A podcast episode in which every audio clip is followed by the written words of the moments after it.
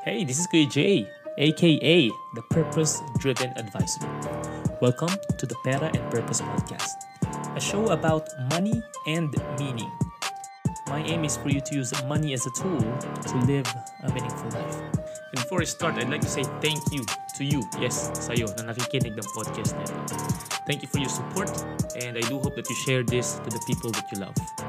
And also, I hope that you give me a feedback or a review so I can be the best in what I do. Now, on to the podcast. Yon! So, welcome to our third episode ng Real Talk on Real Estate. Again, kasama niyo si Jay at ang nag-iisang one, nag-iisa na one and only pa. Si Mr. E, Enrique Yamzon. Kamusta bro? Kamusta ang ating gabi? Like, parang nag-i- parang nag-iisang ikaw, ano? Parang kanta niya, ano? Parang Martin Rivera ba yun? Oo, before we begin, gusto lang nating i ah, sabihin na ang purpose again ng ating program na ito is to, is to promote responsible real estate investing. Also with the help of Ayala Land dito sa Middle East office natin. So tonight, ano pag-usapan natin bro? Condo Ayan. versus house and lot versus lot. Yon, oo. Kasi nga, 'di ba, para sa mga may marami tayo marami tayong nakuha mga fi- ah, mga queries for this last two weeks about house and lot and mainly is about sa mga end users, 'di ba? So, marami ang nagtatanong, ano bang kailangan kong gawin or ano bang mas maganda, condo, townhouse or house and lot? And maganda yung tanong nila kasi definitely doon sila titira eh. Baka mamaya magkamali sila ng mabili nila, ma-hype lang sila ng mga kakilala nila or what. Pero ngayon, Okay. unahin natin ang ano, unahin natin ang condo yu- condominium. Ano ba yung um, pros and cons nito and para kanino ba to as an end user? Sino ba talaga magbe-benefit sa mga condo? As an end user ha? Well, wala tayong against sa condo, no? Uh, versus house and lot dahil may may advantage ang condominium eh. Uh, meron din siyang disadvantage. Uh, when when you go when when you're you have to ask first para saan yung investment kailangan mo ba to? That's the question eh. Uh, bakit condo ang tinitignan mong bilhin? Gaano mo ba siya kailangan? Uh, dahil ba gusto mo siyang parentahan uh, or first home ano first home ang topic natin so kung Oo. first home dahil ba malapit sa trabaho mo so kung malapit sa trabaho mo yung trabaho mo is within the city wala kang time o mas importante yung oras sa'yo kaysa bumiyahe ka ng isang oras papasok isang oras dalawang oras pa uwi advantage yung condominium that's that's one of the advantage um, another advantage of condominium is yung efficiency, yeah, time efficiency and the accessibility of everything kasi you're you're within the city. So nandiyan na yung office mo, nandiyan na yung uh, lahat ng malls, uh, pwedeng walking distance na lang yan kasi mostly ng mga ano ng mga condominium project nasa ano yan eh, nasa central location yan eh. Metro Manila, Makati, Ortigas, Mandaluyong, Quezon City, you know, meron diyan sa yung Vertis North, meron sa Cloverleaf, meron sa Arca South, sa BGC, and, and sa Makati, and uh, Mandaluyong and Ortigas. Yan yung mga areas ng ano ng condo areas. Yes. Okay, so parang based on what you said no Mr. E, ang condo units as an end user is beneficial or mas mag-benefit dito yung mga tao na ah, malapit sa work or at the age na ano pa sila, young working population like yung mga uh, nag-start pa lang ng career nila or meron pa lang silang small na na property or small na family. Tama ba? Yes. True. Para sa mga starters. Okay. Kasi nga, oh, naalala ko nung time na una ko mag-work sa, sa Pinas, ang office namin is nandun sa Ayala Techno Hub. Kasi call center ako for seven years sa Philippines eh. And, oh, ang challenge sa akin nun is yung barangay namin, sobrang liblib. So, kung doon ako nakatira, naka, so naka-house and lot kami, di ba? Yung, yung location namin is hindi ganun ah, kaganda in terms of my workplace. Kaya ang ginawa ko nung time na yon, nag-rent ako ng, ang tawag dito, nag-rent ako ng parang, hindi naman yung mga bahay malapit sa Cruz Naligas, sa may UP. So, if meron, kaya lang wala kasing condo nung ano dun eh, walang condo unit na malapit dun sa area namin nung time na yon. Kaya I thought na mas maganda dun na lang ako sa may krus na ligas sa mga U. Kasi nga accessible siya. So, if afford ni, let's say, ni, ni, ni buyer or ni home user yung ganun, much better sa kanya, lalo kung malapit yung kanyang uh, office, right? True. True. True. Uh, malaking bagay kasi yung oras eh, na, na, na napaka-importante nun sa atin, lalo pag nagtatrabaho tayo. Gusto mo agad, ano eh, uh, pahinga agad eh. And then, yung yung environment ng trabaho sa Pilipinas, it's it's different from abroad eh. In in the Philippines normally yung overtime diyan sa kanila parang okay lang eh. So mag-overtime ka ng dalawa, tatlong oras, and then mag-spend ka na naman ng 2 hours na, na biyahe. So, ano oras ka pa makakatulog noon pag uwi mo? So, you have other things to do. Kailangan mong maglaba, kailangan mong magluto, kumain, 'di ba? So, there's a lot of things. Minsan nag-uwi na nga ng trabaho yung mga ano, ibang empleyado kaya advantage talaga yung condo. If you're looking for a first home and then you're a professional, condo is an advantage if you're if that's going to be the question for professionals. Yeah? Okay, and at the same time, no, let's say, naisip ko lang din bigla habang nag-usap tayo ngayon na, let's say ako, uh, nag-start ako ng career ko, young executive, tapos I'm trying to own a condo unit, or nagbabayad na ako nung, uh, nung down payment niya and ready for occupancy na siya. The moment na lumaki yung aking income, tapos I might move somewhere else, pwede ko pa rin pala itong parentahan. Kasi nga, if yung communities malapit dun sa ano, malapit doon sa mga central business districts, eventually, pwede mo pa rin siyang pagkakitaan pag lumipat ka, no? Tama ba? Parang may option ka to yes, to yes. That. Definitely. Definitely. If if if you're, you know, uh, thinking to do that option, then you think it well, pag-isipan mong mabuti uh, kung kung magre-rent ka or bibili ka. For example, kung bibili ka at capable ka ng bumili by that time, then do it. Bumili ka na. Kaysa yung yung renta mo uh, napupunta sa uh, yung pera mo napupunta lang sa renta no? You'll never know. 5 years 10 years down the line renta ka ng renta. Uh, pagbilang mo pa lang parang sayang sa na dapat pala sa yung ano yung unit na yun no? Kung binili mo. So if you're capable by that time bumili ka na stay on it kung malipat ka man madistino ka sa ibang lugar make sure keep in mind yung bibilihin mo is pag-isipan mo mabuti. It has to be uh, in a complete ecology of business. Hindi yung puro residential lang. It has to be on an estate. And uh, andyan yung mga malls, andyan yung mga offices, uh, the schools around, uh, you have uh, uh, the hotels around you, you have the hospitals around you. So, kompleto talaga. Like, uh, kapag itong mga nangyayaring pandemic ngayon, ang daming lockdown, left and right eh. So advantage yung mga nasa condo na nandoon ka lang sa loob ng city. You don't need to go out of the city. So yun yung mga ano dapat i-consider talaga ng ano kung bibili ka ng condo and then uh, kahit umalis ka andun pa rin siya.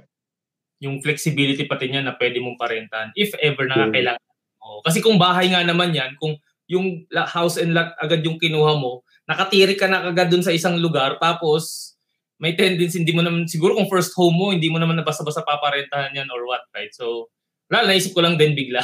So itong isa yung sumunod would be yung townhouse. Ano ba ang townhouse? Anong difference niya muna doon sa uh, sa condo and uh, doon sa house? Technically ang townhouse is bahay na rin siya right? kasi house and lot na rin siya pero magkadikit. Tama naman ako right yes yes Parang row houses yan kung tawagin sa iba eh. Uh, dito naman sa Dubai kung tawagin naman yan ano uh, detach. Ah. You know, uh, attach attach villas. So naka-attach siya sa isa't isa. Okay? So anong advantage and disadvantage and para kanino ang townhouse pag first time buyer? Mostly ang ang ang townhouses yung mga ano eh mga young families, mga starting families, uh, okay lang sila sa two bedroom or or a three bedroom townhouse and they don't need that much space of movement no? Hindi mo kailangan ng ano ng masyadong malaking takbuhan ng mga bata hindi mo kailangan ng masyadong malalaking spaces kasi uh, you're a young family uh, mostly yung yung yung mga starting families na on a budget they opt on on taking townhouses like this unlike doon sa malalaking bahay na agad no depende depende pa rin sa budget mo eh kung kaya mo na rin talaga, di kumuha ka na ng malaking ano, ng malaking bahay. Pero townhouse normally uh, mga young families ang ang nag-start kumuha ng mga townhouses na ganyan. Yan yung ano uh, choices choices against kasi pag nagkondo ka naman may iwan mo yung family mo kung nagtatrabaho ka, 'di ba? So naka, nakalayo ka. And and kung dadalahin mo naman yung family mo sa condo, that's too small for uh, a family kung meron kang studio or even a one bed. And the two beds is very expensive. Yun naman yung disadvantage ng condominium. Ano? Pag kung babalik tayo sa condominium, the bigger the size, lalo nagmamahal. Plus, uh, you have to keep in mind of the maintenance fees right? Pero advantage naman pag nasa condo ka, security. Mm-hmm. Unlike naman sa mga townhouses, hindi naman nating sinasabing uh, hindi sila secured. Pero sobrang laki ng areas and then you have uh, one and two security guard na uh, you know, yung mga masasamang tao pwedeng pumasok kung saan, kung dumaan, tumalo ng bakod eh. Pwedeng mangyari yun. So, yun yung disadvantage din dun sa, sa part na yun. Uh, the advantage of townhouse, lamang ka sa space against condo. Okay? And meron ba townhouse na merong amenities? Kasi hindi natin na-mention na isa rin sa advantage ng condominium are yung amenities like a gym, a pool, And yun nga, security pa na na-mention mo. May mga townhouse ba na may kasamang, parang sa Pinas ha, wala ko napansin na townhouse tapos meron silang swimming pool dun sa Meron, pool. meron.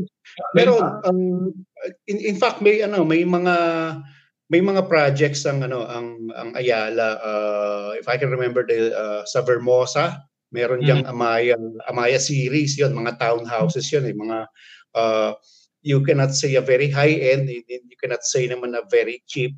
Uh, tama lang, it's it's a townhouse project pero sa loob ng ng project is may amenities, may basketball court, may swimming pool, and then may mga open spaces para sa mga kids and family uh, tuwing weekend na gusto nilang lumabas. Yan. Meron, meron mga projects na ganyan. So ano yun pala, it's a subdivision or a community na puro townhouse lang. Tama ba yung pagkakaintindi ko doon? Or mix yes. siya, may single. Ah, okay. Yeah. Yung pala, ano? Na, sobrang hindi ako masyadong familiar sa mga ganito, kaya tinatanong kita. pero, pero napan, may napansin ako, parang sabi nila, pag nag-townhouse ka, di ba, pami-pamilya nga yan, no? Para kayo nasa isang compound. Pwede maging challenge dyan since, di ba, nadada, nadadaanan yung, yung isang hallway, isang ano. Ma, sa tingin ba, parang wall, very less ang privacy kapag ganun. Isang issue kaya yon sa tingin mo pag nag-townhouse?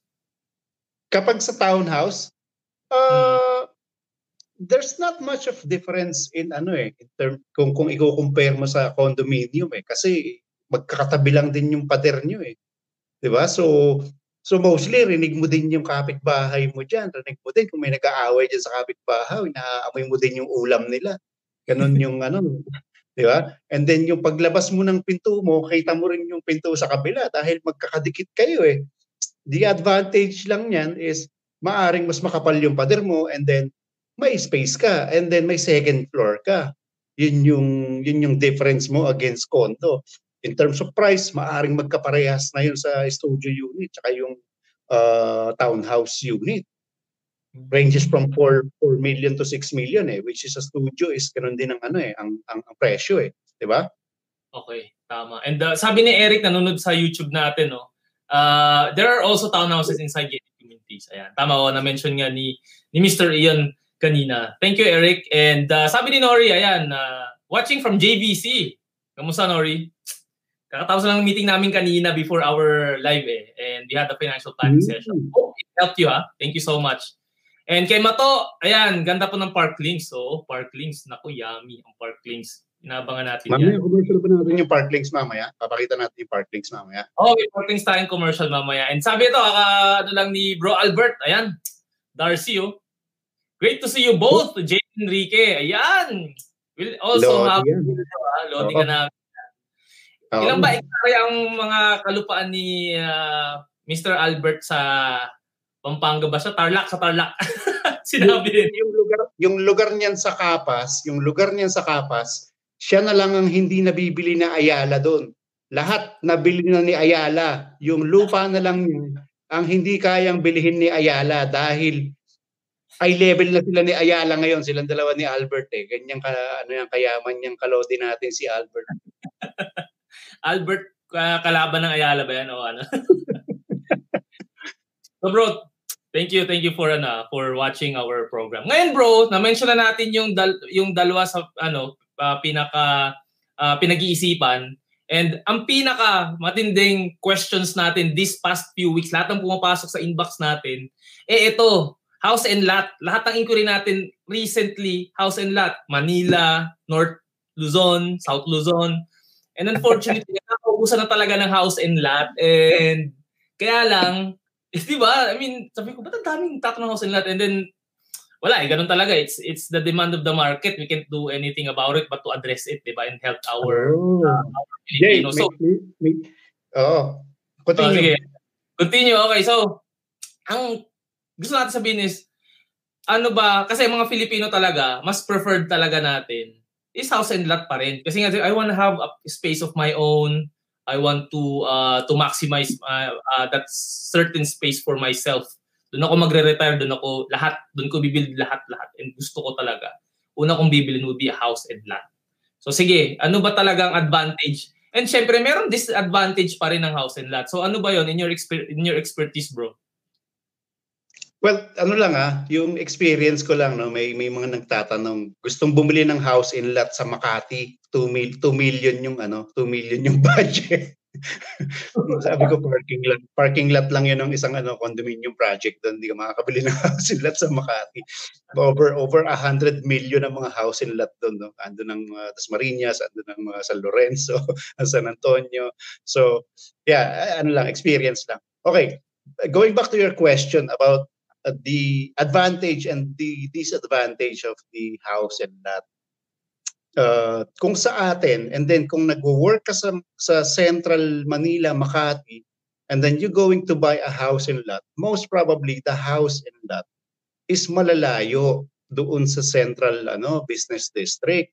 Uh, it will take you an hour or two hangga't hindi na fix yung yung yung traffic natin ngayon ano uh, mm-hmm. yun, yun yung ano yun yung isa sa disadvantage na na makikita mo talaga pero ang difference is uh, it's a lot. Mm-hmm. May may may may racing questions diyan against condo eh kasi may nagsasabi na uh, condo is 50 years old lang yan eh. Mm. Right? And then house and lot is forever eh. House and lot is forever tama. Pero yung condominium uh, I think it has to be cleared na hindi straightforward na 50 years yan.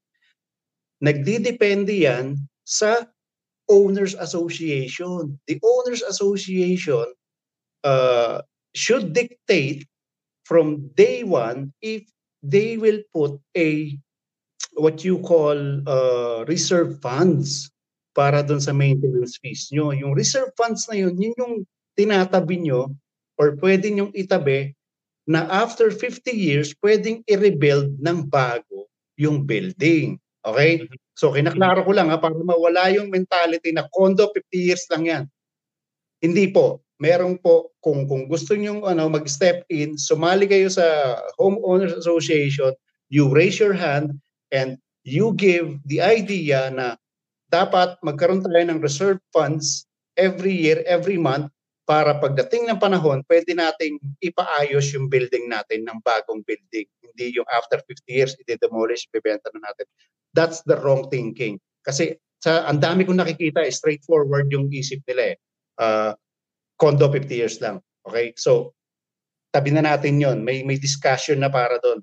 And it's ongoing. Meron ng mga homeowners association na ginagawa na yung reserve fund na yon. So, depende sa homeowners association. Okay? Now, going back to the house and lot, uh, the same din sa house and lot, meron din yung homeowners association, meron ding funds yan, meron ding maintenance fees yan. So, Pag hindi kayo nagbayad ng maintenance fees nyo, mawawala yung security guard nyo sa harap. Okay? Mag-uumpisa na yung ano, mga hindi magagandang pangyayari dyan sa loob ng subdivision nyo. Uh, it's going to be a disadvantage. Now, another disadvantage is yung buong bakuran mo is responsibilidad mo yun.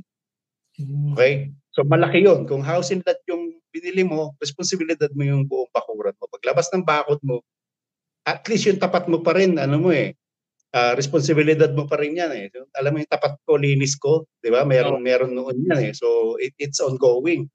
Unlike, unlike sa condo, yung tapat ko, linis ko, hindi nangyayari yon kasi yung tapat mo, common area na yon nililinis na ng janitor yon di ba? Nililinis na ng cleaner yon So yung tapat mo, hindi mo na responsibilidad masyado yon yung loob na lang ng bahay mo, responsibilidad mo.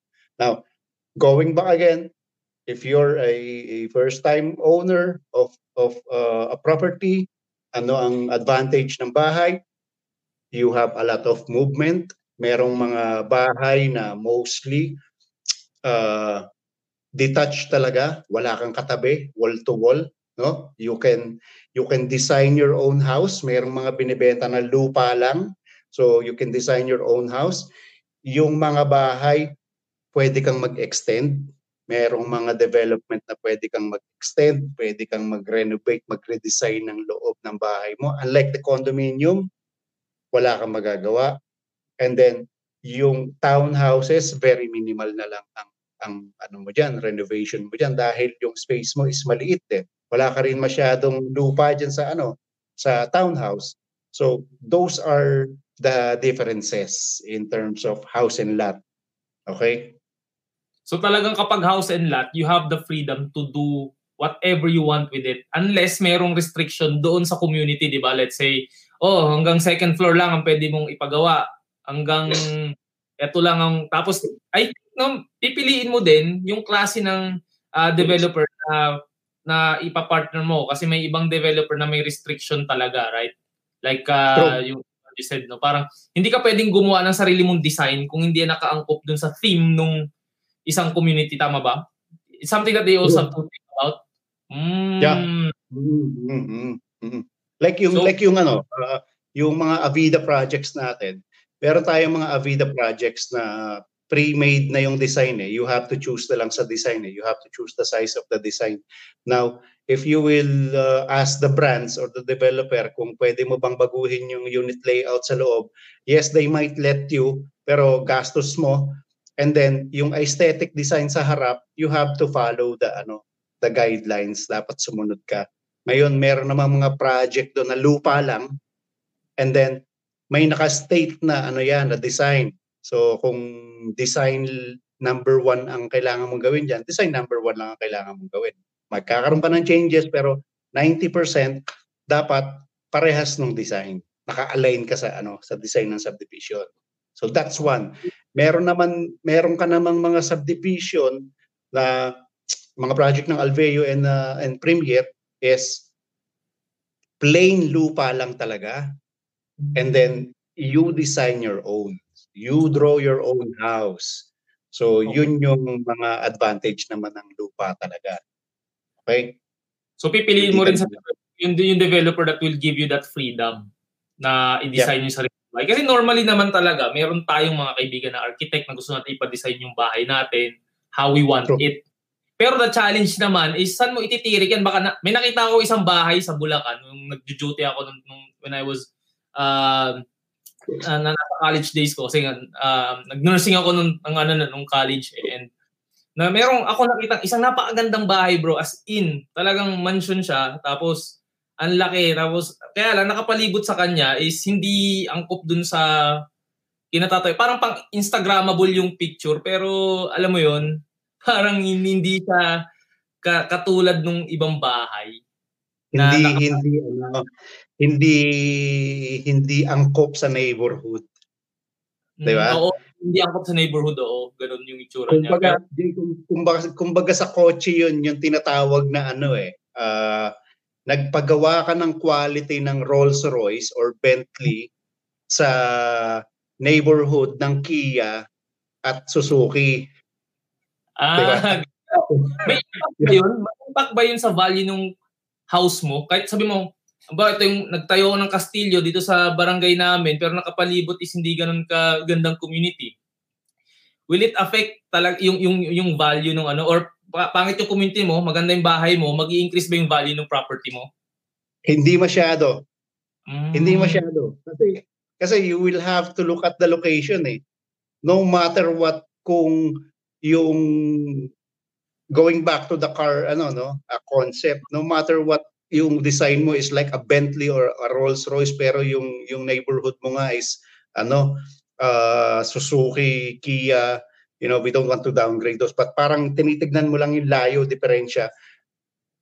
Bibigyan lang kita ng market value ng Suzuki kahit anong nilagay mo diyan kasi yan lang ang ano mo eh. Yan lang ang uh, uh, area location. Mm-hmm. 'Di ba? Yung current market analysis, pag nilagyan ng current market analysis 'yan, mahahanay ka in general doon sa mga kapitbahay mo. Unlike pag bumili ka sa mamahaling uh, neighborhood, okay? You're you go for a Premier, you go for an Alveo uh, or or an Avida, mahahanay ka doon sa current market value kahit na yung pinagawa mong bahay at lupa ay simpleng bungalow house lang, pero you're on a neighborhood. So, you own ang value ng property mo. Okay? Kaya so, it affects. It affects. Talagang, kaya pala sinasabi palagi, kahit yung ano, mga librong binasa ko about real estate, talagang location talaga, no? Hindi sinabing design, design, design. Eh. Location, location, location. No? Hindi. Oo. Siguro pagka ganung ano, pagka ganung neighborhood, ano ang ang, ang design mo doon puro ano, dapat may watchtower ka, may sniper ka sa taas, and then meron ka. dapat ganun. 'Di ba? Mm. Pero ito, gusto, gusto ko malaman 'yan. Let's say ako, nag-decide ako talaga na ang retirement home ko is a house and lot. And pipili na lang ako, dito ba ako sa uh, gated community or dito ko sa isang barangay na malapit dun sa ano namin, uh, malapit kunyari sa family namin, kunyari sa Cavite. Um, what would be the key differences there? So, uh, you mentioned na yung kapag may property ako, let's say dun sa barangay na wala namang walang homeowners association and all, mas madali ko bang mabebenta yun kasi wala naman nagre-restrict sa akin versus nandun ako sa isang uh, community na isang developer, let's say Ayala, will I have any challenges? Let's say gusto ko nang ibenta yung bahay na nakatirik doon ma- mahihirapan ba akong i-release yon, ibenta yon or what? May mga anong parang uh, restrictions sa mga pagbebenta ng bahay pag ganun? Halos halos parehas lang naman. Halos parehas lang naman ng ano eh, ang ang law and rules ng ano eh ng ng house and lot selling doon sa loob ng mga developed community compared sa mga labas ng community like the barangay, mga along the highway, parehas lang ng proseso. So, walang masyado. Pero, if you are going to ask, you know, gusto mo ka mo ng retirement na bahay, di ba? Siyempre, yung pagtanda mo, gusto mo yung yung yung pinapasyalan mo, yung nilalakaran mo, talagang peaceful eh, di ba? hindi mo kailangang intindihin yung kaliwat kanan ng coaching dumadaan, ang motor, lahat, di ba? And then, yung all na ng mga aksidente na pwedeng mangyari sa iyo. Unlike pag nasa loob ka ng community, wala kang headache, wala kang ano, you can go to the clubhouse, you can go to the park, you know, at ease, no? At maganda ang maganda ang surroundings, maganda ang uh, ang community mo safe and sound na tinatawag.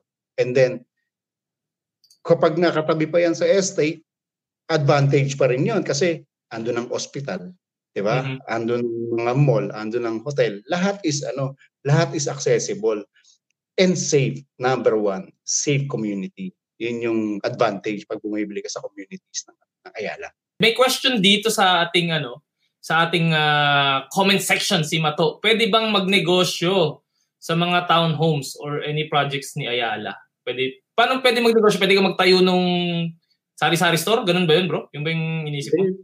Baka yung sa Amaya Scape ang tinatanong ni ano. An- ano yun? Um, carriage pad carriage ba yun? Pad. Oo. Diba? So, yes, the answer is yes. Kung if if you're gonna follow yung mga launches ng ng Amaya, especially Amaya Scapes, that's one ano, uh, inaabangan palagi diyan yung kay Rage Pad eh kasi they a lot of uh, businessman is taking advantage of that. Hindi nila naiisip yung carriage pad is allowed na pwede kang gumawa ng ano ng ng, ng retail store. Pwede kang maglagay ng ano ng uh, water delivery and then your bayad center. Eh, pwede kang magtayo ng laundry doon. Uh, uh, a lot of ano uh, allowed doon sa ano sa sa carriage pad. And then meron pang isa yung uh, Amaya Square ba 'yon? Yung Ay, oo. Sa retail. Oo, yung mga retail na na sa ground floor and the second floor. Yung iba pwede mong gawin na residential yung ano, yung uh, second floor and then the ground floor is retail. Doon ka na nakatira sa ila sa ano sa business mo mismo, 'di ba? Yun yung yun yung conveniente naman na negosyante ka na. Pagpagod ka na, maglasa ka lang, akyat ka na, 'di ba? Nasa taas lang yung bahay mo eh. Oh, yun yung pwede. So yung tanong ni Mr. Mato, pwedeng magtayo ng negosyo sa mga ano townhomes. Okay? And, Or and to follow, to follow up on that, no bro, do you think magandang, siguro choice na yun, pero na, tanong ko na lang din sa'yo, no, maganda ba na parang retirement home yung gano'n na meron kang business sa baba and then nasa taas ka? Or would you rather have someone na magbantay nun, perks na lang yung may bahay ka and then tumira ka sa ibang lugar? Siguro it's a choice, no? It's a personal choice. Depende sa tao eh. It depends, you know, upon the person eh. Dahil I've I've seen na mga yung mga bagong ano, mga bagong mag-asawa, uh, mm-hmm. they they're on the same wavelength and they decided to have that business, you know, uh, uh, an RTW and then easier sa kanila sa taas na lang sila tutulog. Uh, it's it's their decision. Depende pa rin sa'yo. And then yung iba naman, uh, they put a person to take care of the business and then nandoon na yung accommodation sa taas para nga naman hindi na bumibiyahe yung kanilang ano uh, pinagkakatiwalaang tao ng negosyo. So iba-iba, iba-iba ng level ng ano ng ng, ng negosyante ang ano ang thinking eh. So hmm. pwede, pwede at pwede. Maganda yung ano, maganda yung project na yun, no? talagang multi-purpose siya. pwede ka mag-business, pwede ka tumira and eventually pwede mo rin ibenta yun pag ayaw mo na dun sa location na yun and all. So, may tanong pa tayo sa ano sa comment section kay Miss Kring TV. Ayan sa YouTube siya, no. Follow her pala no for any news or video about positivity and all. So ayan, in choosing a property for investment, most probably anong property ang mas magandang value appreciation? Condo, townhouse, or va- or house and lot? Ba? Very good question. Anong masasabi mo, sir? That's a, that's a very good question that requires a very good answer. yeah. And requires a very good person to answer it. well, uh, ang ganda ng tanong niya, no? Well, in terms of value appreciation, mag magkakaiba eh. Magkakaiba. Pero based on the records right now, from the last five years, iba ang ang demand ng growth in terms of value ang condo. Iba ang capital growth ng condominium. Sobra. It ranges from uh, 8% up to 17% uh, compounded annual capital ano uh, growth yang yang condominium. And then secondary na lang yung house and lot. Yung house and lot it goes from ano eh I can recall yung one expert uh, Colliers told about 2019 the house and lot grows by in general uh, uh, especially yung mga developed communities they grow from 3% to 10%. So bumababa, mas mababa yung ano. May growth pa din naman dahil the previous years hindi ganun kataas ang demand. Okay? So going back to your question, depende sa nangyayari ng demand. Like what's happening in the pandemic right now, tumaas yung demand naman ng house and lot. Why? Uh, number one is yung work from home. Is is na ano na siya, na-introduce na siya. And then na-realize ng tao pala kapag naka-lockdown ka, ang liit ng moving space mo. You wish na mas malawak pala yung galawan mo. So people opted for ano, for uh, a house and lot na. And then dumami yung plantitos and plantitas. Gusto na nila ng ano, ng mga halaman, ng ano-ano uh, pananim. And then yung sariling backyard na ano na sarili mong produce or yung sarili mong gulay gusto mo ikaw na rin ang nagtatanim sa likod ng ng bakuran mo na uso din yun. Kaya expect in the next coming years na gaganda ang capital growth ng house and lot okay? But that mm. doesn't mean na babagsak o babagal ang capital growth ng ano ng, ng condominium. Kasi uh, let us keep in mind na meron pa rin tayong housing deficit. Kahit pa sabihin natin socio-economic yung, yung, yung problema natin, uh, makapag-produce man ng socio-economic housing, the people will always tend to move up to the next level. Kung galing sila sa socio-economic, they will move to a higher level like condominiums. So there will still be demand. Mahaba pa yung mahaba pa yung demand sa atin ng ng ng ano ng ng real estate. Uh, lalo na when we see if you will see the the young age ng worker natin at around 72.5 million ano?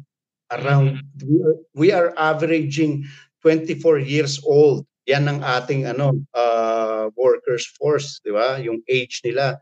So mahaba pa ang ang iuunlad ng ng Pilipinas. So expect pa rin expect pa rin. Pero right now, house and lot, unlike the previous years, tumaas ang demand ngayon. So expect na tataas ang capital growth from the normal na 3 to 10%. It can be from 8 to 15%. It can be. I'm not, you know, I'm not uh, Madam Auring to say what's going to happen, but let's see. The demand is is shifting to that to that ano to that side. Okay? Oo, and maganda yung tanong ni Miss Mary Chris ng TV for, for, for that. Kasi marami rin talaga nag, nagtatanong if ano ba talagang wise investment. Kasi parang karamihan ng mga Filipino gusto all-in-one eh. Gusto ko may capital growth, gusto ko rin maging end user, gusto niya lahat ganun yung makuha niya. Pero again, when we talk about investments, wala talagang best investment in, in ano ko. And I think uh, I can say na in terms of property, wala pa rin talagang masabing best investment eh. Dahil nga iba-iba siya eh ng ng goal and ng purpose and kung ano yung gusto mong ma-achieve out of that uh, property that, that that you are buying. So good thing na minention mo ngayon yung shift ng demands no kasi nga I think mas maraming vacant na mga house and lot units sa north part ng Luzon right now, 'di ba? Based on the the trend din. And tama nga na maraming ang tao ngayon, based sa mga binabasa ko, mas na-introduce nga kasi yung work from home. So they would require office spaces na parang nagiging part na siya ng needs eh in the in the upcoming uh, years. Totoo, 'di ba? Like what we're doing right now, hindi pa tayo nag once lang tayo nag-meet for the last two months pero majority of our bahay lang and yung space na I'm using right now, hindi ko to magagawa kung naka-bed space ako eh. Hindi ako mag I mean, hindi ko to magagawa kung naka-partition on and or what. Kaya if you are uh, planning to to buy a property or do something about kailangan mo ring i-match yun sa lifestyle mo, sa career mo and sa ginagawa mo sa buhay. So, yun. Ito, may tanong si Miss Leila from uh, from LinkedIn. And uh, thank you, Miss Kring, for that wonderful question. Okay, sabi ni Miss Leila, what is the situation of real estate now in the Philippines? Ayan. Ano daw bang sitwasyon ngayon? Anong lagay ng panahon ng kalupaan ng Pilipinas. Tinagalog. Sana tama yung Maganda yung ano niya, no? Very timely yung tanong niya. Especially maraming ano eh, uh, the investors right now, marami yung eh, eh, ang tawag doon expectator, nag-expect sila what's going to happen because of the pandemic. Okay. I would love to answer this question. Now, Philippines is number one na magre-recover in terms of real estate. We thought magiging mahaba nga yung ano eh, yung downslide eh. Pero nakita natin ngayon na uh, after a few months, after March, April, May, we we thought na hindi magkakaroon ng mga price increase eh. We thought na babagsak ang presyo eh. Pero hindi eh. Meron pa rin ngayon mga proyekto, specifically Ayala, uh, meron pa rin meron pa rin tayo mga proyekto sa Ayala na uh, nagde-demand pa ng ng capital growth. Unlike tomorrow, October 1, meron tayong four projects, no? Kung you know doubt by heart, Jay, kung ano-ano yung mga project na yan, may increase ng 2%, 4%, 12, 12%, no? May 12% growth pa din. Despite of pandemic. Why? Okay? Why? The answer is overpopulated pa rin tayo. That's one. Okay? Uh, two, overseas worker, uh, overseas Filipino worker, though we are been affected by by the pandemic, let's just say 20 to 30 percent. Okay, 20 to 30 percent uh, got affected, and 90 percent of that is mga nasa service industry, meaning yung maliliit na sweldo, which is uh, not yet you know there capable to ano to to to invest in in in a real estate investment. So malaki pa rin yung chunk ng overseas Filipinos na capable mag-invest pero nag speculate Okay? And then you can see now na dumadami ang nagtatanong dahil sa nangyayari ngayon, naka-lockdown sila, they don't go for shopping anymore, they don't go out for, you know, dining outside anymore. Uh, wala na, isip na nila lahat na ang kailangan lang nila is essentials nakakaipon. Ang dami nakakaipon ng pera ngayon. Saka sila nakakapag-isip ngayon mag-invest dahil all these online studies, all these webinars, left and right, is teaching them and and they have the time now to listen. Before wala silang time makinig eh. ba? Ngayon nasa bahay lang sila what they're going to do. Listen, learn, study. So, dumadami yung nag invest dahil dumami yung nakakaipon ng pera, dumami yung actually yung nakakabayad ng liabilities unti-unti ngayon. So, nag start na silang mag-invest. Now, going back again, kamusta ang real estate sa atin? Tayo pa rin ang number one na makaka-recover ng mabilis because of ang OFW nandyan pa din. Mm-hmm. Overpopulated pa rin tayo magkakaroon at magkakaroon ng demand. Sobra sa Pilipinas. Kitang-kita natin yan. Uh, unlike in other countries, sobrang oversupply na ng ng ng, ng properties, nag-dive na talaga ng ano ng 50% ang mga prices, even the rent. Pero sa atin hindi natin nakikita eh. And you can see the developers are having this conundrum na wala munang maglo-launch ng maraming project. Hmm. Hinold nila yung launching ng mga new projects. What they have decided to do is ubusin kung ano yung nasa inventory. Let's see what is happening in this pandemic. Kasi kung maglo-launch sila na maglo-launch and then wala nang bumibili, doon mag-oversupply. Pag nag-oversupply na, doon na bababa ang presyo. Doon na magda-dive down. Which is hindi mangyayari kasi nga hindi na tayo nag-launch ng mga bagong projects.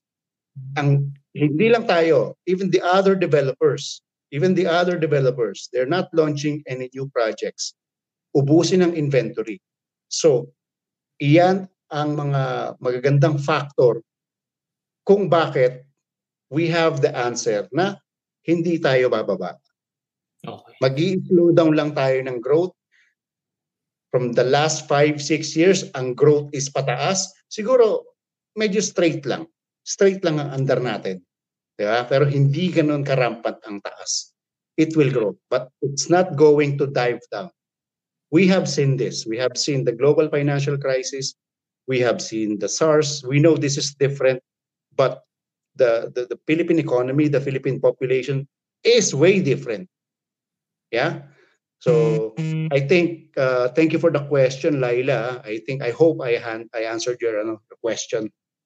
Oh, kasi I think si Miss Leila also has, a, has an inquiry sa house and lot somewhere in her ano uh, in her favorite uh, location sa sa Philippines. Ayan, no, may mga nag Thank you Miss Laila pala. Ito, may follow-up question siya. How do you compare the real estate in UAE from the Philippines since most of the OFWs lost their jobs specifically in GCC areas? Ah, follow up agad. You. ah, oras pa ba tayo, Jay? Meron pa, sagutin na. Siguro ito na yung ano, uh, last few questions natin for this evening. Pwede, pwede natin pag-usapan ito magdamag. Ano? Okay. Uh, look, the difference, the difference, we cannot say anything against the UAE government. Uh, we have to be careful on what we are saying right now. Okay, so I am just uh, being very careful of what I'm saying right now. The UAE is still a a vibrant country. Okay, what wrong with UAE is they cannot control which is what they have stipulated in terms of law Okay, what they did when they sold all the lands, yung mga freehold lands na yan, for example, binenta nila kay Imar yan, binenta nila kay Miras, binenta nila kay Damak, binenta nila kay Nakhil. All other developers, bumili ng lupa yan. Now, bylaws, ang sinasabi ng batas, pag binili mo yung lupa na yan, kailangan mong itayo yung proyekto within this year na sinabi mo dahil magpe-penalize ka every time madidelay ang development mo diyan sa lupang binili mo. Kaya ang nangyayari ngayon, all of the developers keep on launching, keep on selling despite before pa mangyari tong ano ha, before pa mangyari tong pandemic, uh, nahihirapan na ang Middle East before because of the ano the the problem with the oil prices. This is happening from the last 3 4 years. Uh, despite na nangyayari yon, walang magawa yung mga developers but to go out and launch their projects because sila naman ang mape-penalize ng government. Right? So they keep on launching whilst nag-oversupply na, oversupply na, dire-diretso ang oversupply, and then the economy as a whole in the Middle East is is going down dahil nga of of the oil prices, maraming uh, expatriate ang nawawalan ng trabaho. Ang daming family ang umuuwi sa uh, kani-kanilang bansa.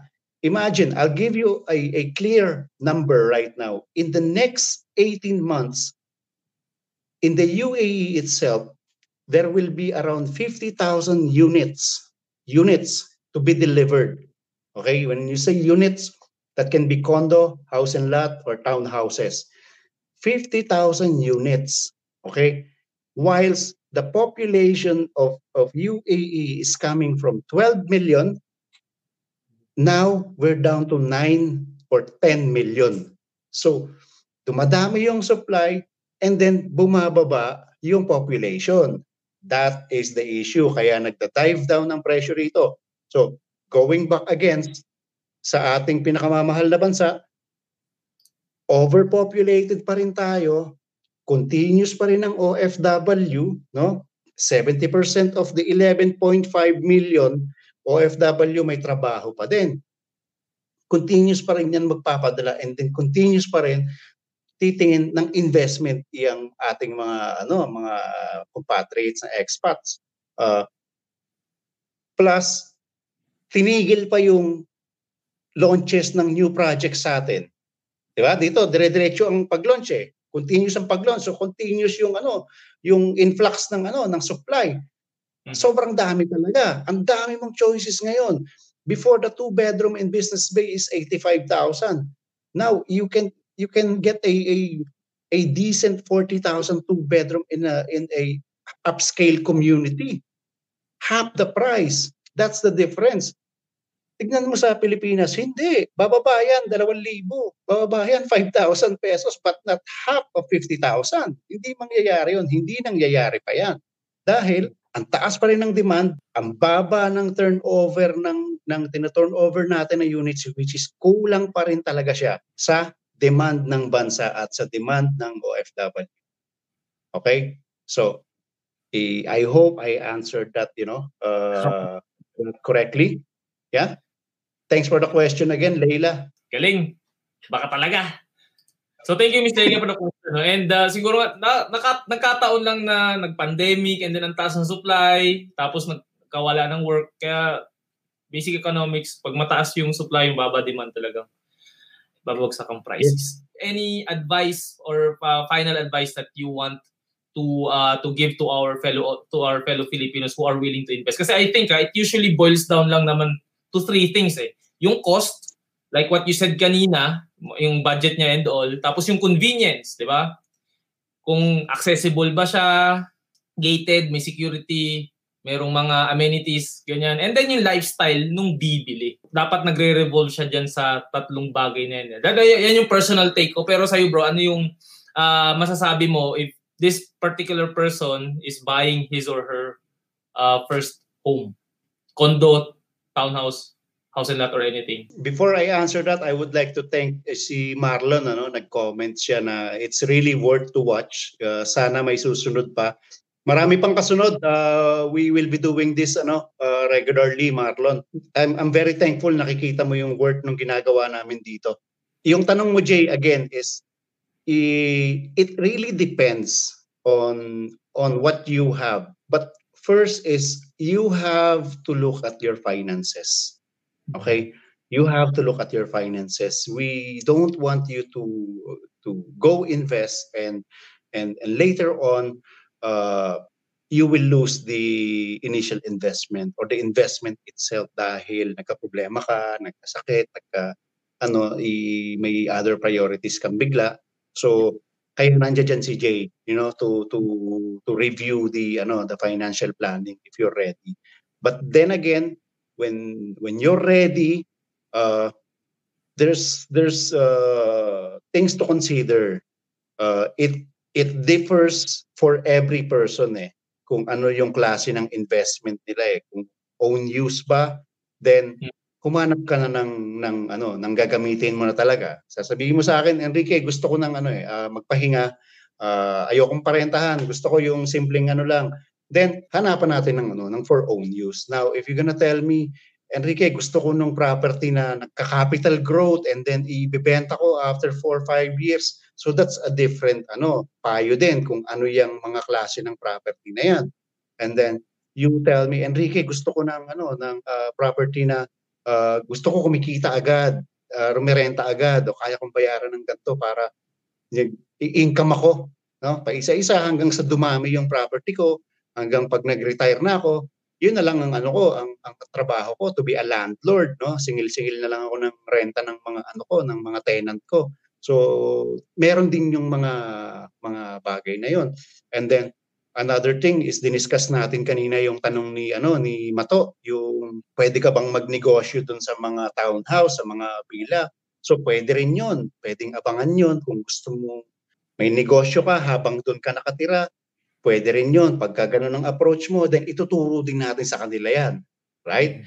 Then, meron din, meron din Jay na approach na ano eh, gusto ko ng luxury investment. You know, gusto kong bumili ng luxury na lupa, keep it there, then I will construct a, a luxury house and then make hundreds of millions or triple the money. Tell me where to do it, how to do it. So, pwede rin natin gawin yon pwede nating ituro sa kanila yon. So, iba-iba. Iba-iba ang, ang, ang pwede nating ibigay na payo depende sa capacity ng investor.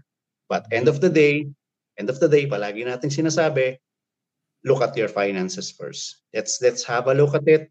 Let's see if you're ready. Then we'll walk hand in hand with your oh. investment. Tama. Right? Agree. Super mm-hmm. agree. Kaya nga ako pumartner sa'yo kasi you always mention about checking at finances and we have the same idea about investing ng property. Like itong ang recent investor natin, si Terence, you, you see yung feedback niya about nung nag-financial planning kami. Na-review niya talaga na okay, ready na talaga ako to invest. Wala na akong utang, may emergency fund ako to, to help me, may job secured, I already have insurance. So go for it. So yun yung advice ko sa kanya. And before anything else, before we fully put this a close. Meron tayong upcoming webinar, right? Na darating ngayong uh, sa October uh, 3, 5 p.m. It's all about uh, investing in a sustainable future with Ayala Land. And when we talk about sustainability, it is yung paano ba natin ma-make sure na yung investment natin o yung yung property natin is something na in line with the usually pag sustainability naisip ko yung nature eh, yung greeneries eh, and yung paano mas makakatulong ito sa uh, kapaligiran natin. And Ayala Land has built some projects that are suited for sustainability, right bro? Maraming ano eh, maraming aspect yung sustainability. One is yung sustainable ba yung ano yung project itself uh, like like yung mga solar panels, yung mga ganyan na may may mga naka-install bang ganyan sa buildings and then another term is sustainable ba yung proyekto kung uh, bibili ko diyan ano bang meron diyan baka puro residential diyan so nagiging sustainable siya kasi it's a complete ecology eh. Andiyan ang offices, andiyan ang malls, di ba? Andiyan ang retail spaces. So, isa yun sa terminology na nagsusustain ang project because kumpleto. May eskwelahan, mm-hmm. may hospital, di ba? Yan. So yun yung ano, and I think do merong mga uh, projects sa Ayala na yung rain, ano yung, yung rainfall, pwede niyang i-absorb tapos yun yung gagamitin niya pang uh, pang water ng mga halaman. Yes. And yes, di ba? Oh, mga LEED LEED ano certification projects na yan. So nagko-comply talaga si Ayala sa ano sa mga bagong batas. Sumusunod talaga siya sa ano sa sa mga ganyan helping ano uh, protecting the nature. So pine-preserve yung may mga projects na ganyan. Pine, yung yung tubig ulan, iniipon yung mm. tubig ulan. So, so yun yung ginagamit sa mga pandilig ng mga halaman, di ba? Galing. Dati hindi naiisip yan eh. Yung yung mga salamin ngayon ng condominium, uh, para may solar panel na yon para hindi masyadong pumapasok yung init, para yung loob ng bahay mo, you don't spend that much AC. Di ba? So, dapat na i-explain natin ng maayos yun sa mga investor. So, yan ang mga proyekto ni Ayala. Yan ang advantage. Okay? Dami nating viewers tonight ha, nasa 14 million. Kanina nag-top tayo at uh, ah, 18. So, Thank you for, uh, for sharing your evening with us and we really hope na nagkaroon ng value itong uh, session namin in terms of guiding you on which to select as your first home. Kung condo ba, townhouse ba, or ba. If may na-miss kami, may jargons kami nabanggit, please message us sa aming uh, Facebook page, dito sa page kami sa Purpose Driven Advisor, or you can also approach Mr. Mr. E sa kanyang LinkedIn. Madaling, madaling hanapin yan. I-google nyo lang Enrique Yamzon. Nandiyan na yung mukha niya sa ilustrado. Kitang-kita na yan. so, hindi kami mayroon hanapin. Hindi rin kami mayroon palaga gilapin. Madali rin naman kaming kausap. So, mag-message lang kayo and i-address namin ang inyong concern. So again, thank you so much for watching our Real Talk on Real Estate episode 3. See you next week. Hindi pala next week. Next, next week. Bye-bye. Bye-bye. Hey, you've reached the end of the episode. Thank you so much again for listening, and I do hope that you give me a feedback or a review so I can be the best in what I do. Have any questions or you'd like to schedule a free financial planning with me, send me an email at purposedrivenj at gmail.com. Message me at WhatsApp at 052 143 5522 Connect with me on my other social media accounts. Just search for The Purpose Driven Advisor on Facebook, LinkedIn, and YouTube. See you on my next episode.